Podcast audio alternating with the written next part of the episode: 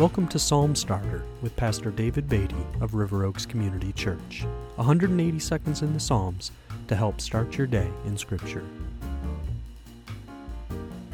Psalm 18 is a very long psalm, so I won't read it in its entirety, but it's one of the psalms that has a historical note in its heading.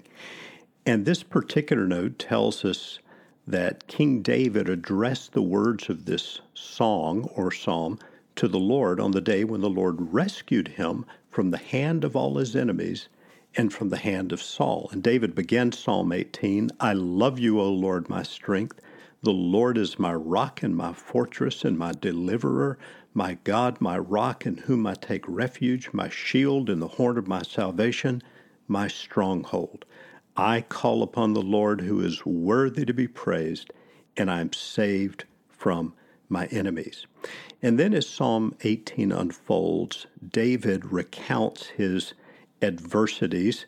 Uh, verse 4 says, The cords of death encompassed me, the torrents of destruction assailed me.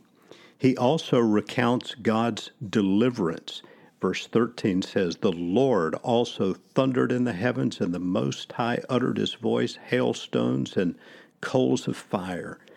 And he notes the great power of God that's been shown on his behalf.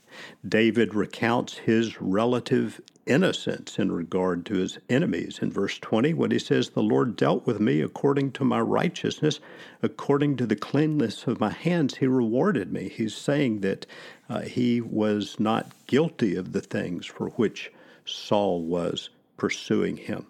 And David, then in verse 30, gives us these beautiful words about God. This God, his way is perfect. The word of the Lord proves true.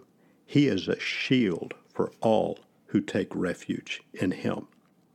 King David went through a great deal of terrible adversity in his lifetime. Uh, he was often being pursued by King Saul, who was insanely jealous of David and sought to put him to death. But through his trials, King David learned God's faithfulness.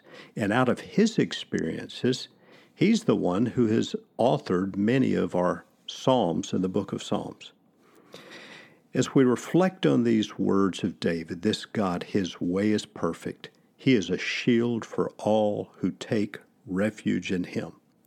May we find our refuge in the Lord today in the adversities of life. May we find, like David, that the word of the Lord proves true. This God his way is perfect.